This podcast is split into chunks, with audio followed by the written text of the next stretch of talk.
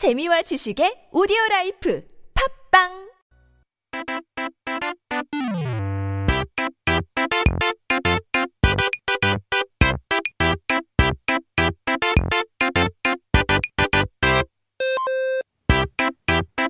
It's time to take a look at the Korean dictionary and take a look at our word of the day. 사전을 한번 펼쳐보고 오늘의 첫 번째 단어를 살펴봐야 되는데요.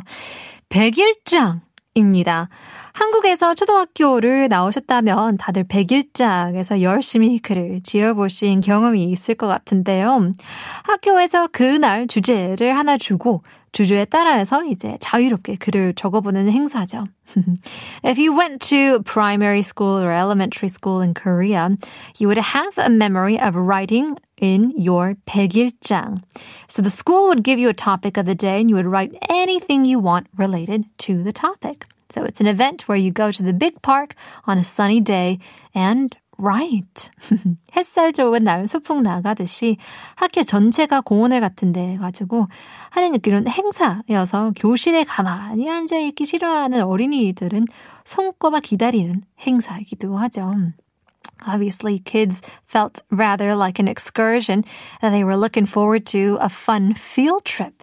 백일장이 뭔지는 대부분이 경험해본 만큼 익숙하긴 하지만 왜 백일장인지 뭐 숫자 100일 동안 열리지도 않은데 왜 100일장인지 잘 모르고 넘어갔다는 기억들이 있으실 것 같은데요.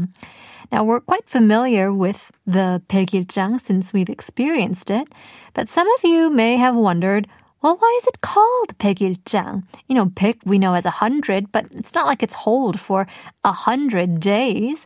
백이 숫자 백을 이야기하는 것이 아니라 하얗다는 뜻의 백이라서 그렇다고 합니다. And that's because 백 here doesn't mean the number 100, but it means something white. 어허, 왜 하얗냐고요?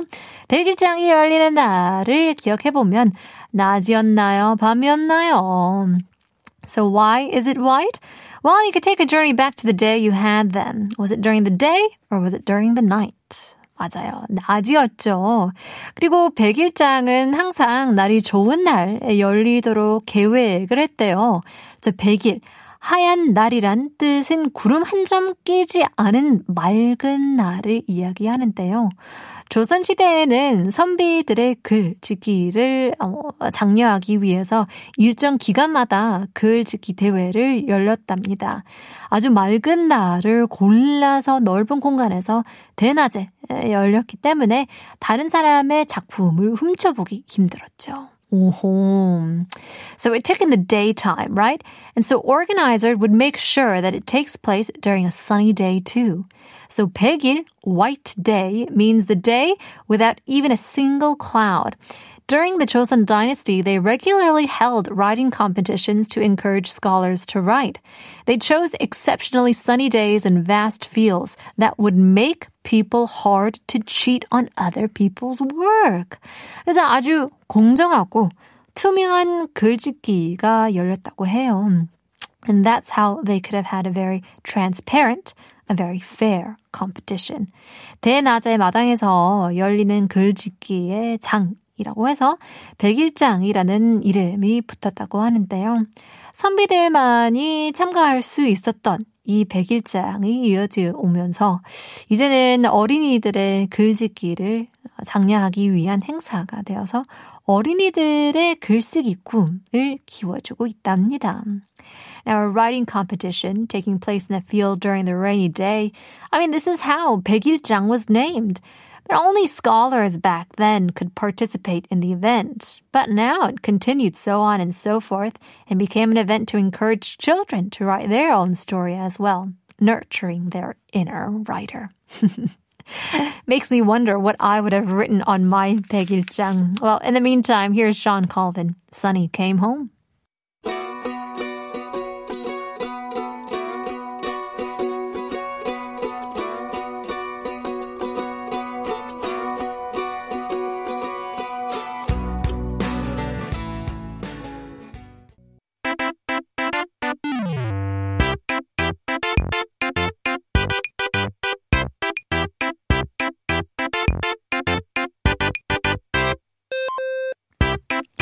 It's time to take a look at our second word of the day. 오늘의 두 번째 단어는 바로 무동인데요.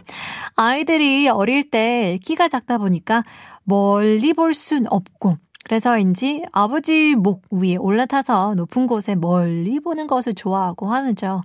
자, 한국어 천재를 듣는 진님들도 어, 아버지가 계신다면 다들 한 번쯤은 해주셨을 것 같은데요. 지니님들은 이 행위를 뭐라고 부르시나요? 목마 태운다 라고 부르신다고요? Now, kids are small, so they can't see far. So they like to ride on their dad's shoulders to see in the distance. And those of you genies listening to our show, if you had, uh, you know, your dads out there, I'm sure you've given a ride to your kids at least once. So, what would you call this act? Riding a wooden horse, you say? 그렇다면 목마는 어떤 거라고 이야기하고 계신가요? So then how would you understand wooden horses? 나무로 만든 말이라고요? A horse made of wood? 목 위에 아이를 태우는 것이 왜 나무로 만든 말 위에 앉는다는 것이 된 걸까요? So then how did kids riding their parents' shoulders become riding a wooden horse? 여기서 바로 오해가 온 것이라고 하는데요. 원래 표현은 목말을 태우다 이고요. 목말을 경기도 어, 충청북도에서 무동이라고 부른답니다. 그래서 원래는 목마가 무동 태우다라는 표현에서 온 표현이에요. Now, this is where a misunderstanding comes from. The original expression is riding the 목말, not 목마. And 목말 is a dialect used in Gyeonggi-do and Chungcheongbuk-do for 무동. And so 목마 is from the expression of 무동 태우다. 무동은 춤추다는 뜻의 무와 아이라는 뜻의 동으로 춤추는 아이라는 뜻을 가지고 있어요. Now, when we look at the term 무동, 무 means to dance and 동 means a child or a kid. 조선시대 궁중 잔치에서 춤추고 노래를 부르던 아이를 가리키던 말이죠. 한국의 전통 놀이인 사물놀이 보신 적 있나요? 여러 명이 악기를 치면서 신나게 춤을 추고 상무를 돌리면서 흥을 돋구, 어, 돋구는 한국의 어, 고유 문화인데요. So dancing kid is what mudong means. Kids dancing and singing in the Joseon dynasty's palace party. But if you've seen Korea's traditional play Samuri, you would know that the play uh, includes lots of people, uh, you know, playing their instruments, dancing along and spinning around, spinning that sangmo, a proud Korea's unique culture. 여기서 이 사물놀이 집단을 전체적으로 지휘하는 우두머리를 상쇄라고 부른답니다. 무동은 바로 이 상쇄의 어깨 위에 올라가서 재주를 부리는 아이였어요. 이걸 보고 무동을 태우다 라는 것이 어깨 위에 아이를 올리는 것을 가리키는 표현이 된 거죠.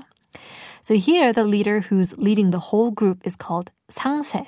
무동 gets on to the 상쇄's shoulder and gives joy to the watchers. So because of this, 무동 태우다 became a meaning to have a kid on one's shoulder. 원래 표현보다 여기서 바뀐 표현인 목마를 태우다가 더 유명해진 경우라고 보면 되겠네요. We can say the changed expression became more popular and more famous than the original term. 이렇게 해서 무동